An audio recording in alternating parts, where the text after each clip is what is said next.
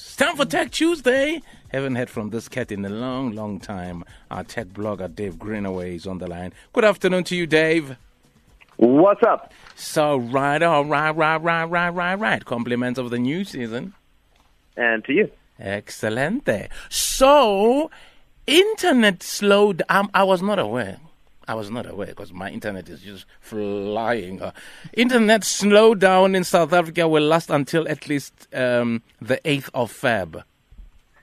Yeah, so depending on which internet service provider you're with, uh, likely Ah. if you're on something to do with Telkom, you've noticed this a lot, Ah, um, but a lot of other guys haven't. So there are three main undersea cables that bring internet to South Africa. Um, SEACOM, which is the big one that gave us uncapped ADSL back in like the early 2000s.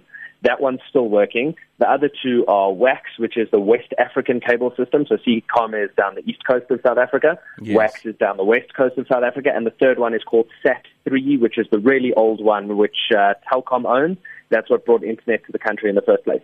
So both WACS and SAT3 have broken somewhere along the African coast, and there's a ship on the way to go fix them, but it's probably only going to be in another, uh, let's call it like 12 days that we can expect it. There were rough seas and all sorts of things. There's really cool boats that go out into the middle of the ocean, pick up the cable from the floor, put it into like a super controlled environment that is gyroscopically stable because it's little tiny thin pieces of fiberglass that are in there. And then they cut the section out, replug it together, and put it back down to the bottom of the ocean. And that's going to take like another 12 days. And then internet in South Africa will be awesome again.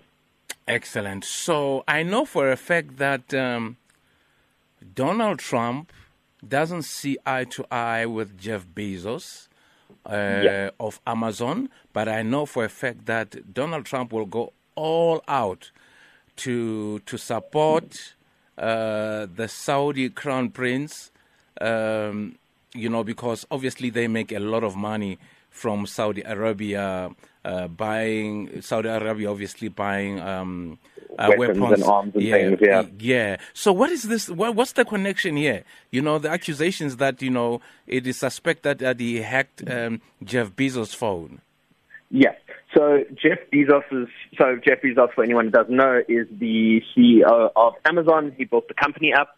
He also happens to own uh, the Wall Street Journal, which is why him and the President of America Yeah. don't get along because there's lots of bad coverage in the Wall Street Journal of him.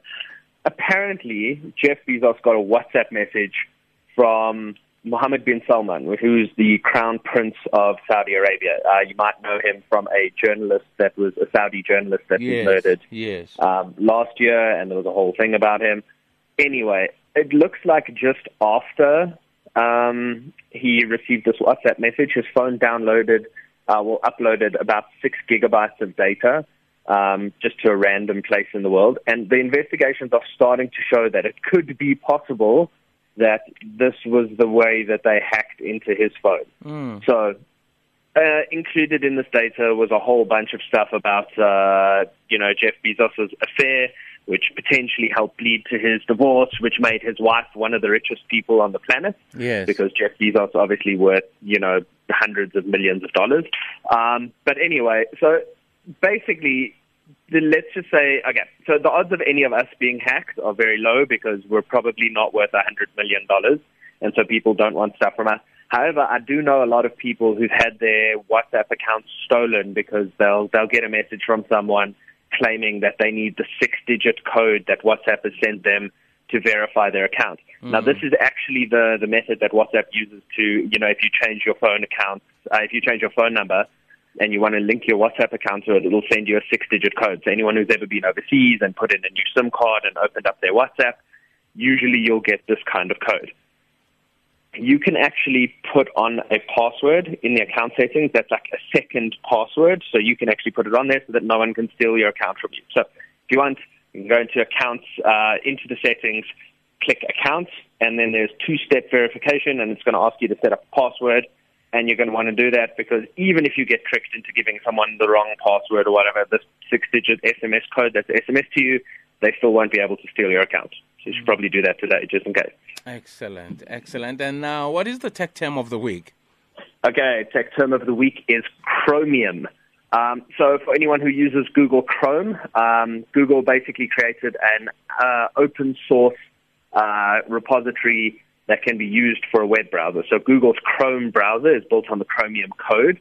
Uh, Microsoft actually just rebuilt their entire web browser. So Microsoft uh, is releasing something called um, Microsoft Edge. There's a new browser that's going to be for that's called Edge Chromium. It's available for Mac and uh, Windows, obviously. And it's basically you can it works very similarly to Google Chrome. Opera also use it. Amazon have a browser called Silk, and it's basically the underlying code that allows these web browsers to pretty much do everything. Excellent, Dave. Great chatting to you. Have yourself a fantastic uh, day and week, and we'll chat to you next week. Awesome. Have a good one. All right, there you go. 1646 Radio 2000. That was uh, our tech uh, blogger, the uh, analyst uh, uh, Dave Greenway, there telling us about the hacking of Jeff Bezos' phone and also telling us about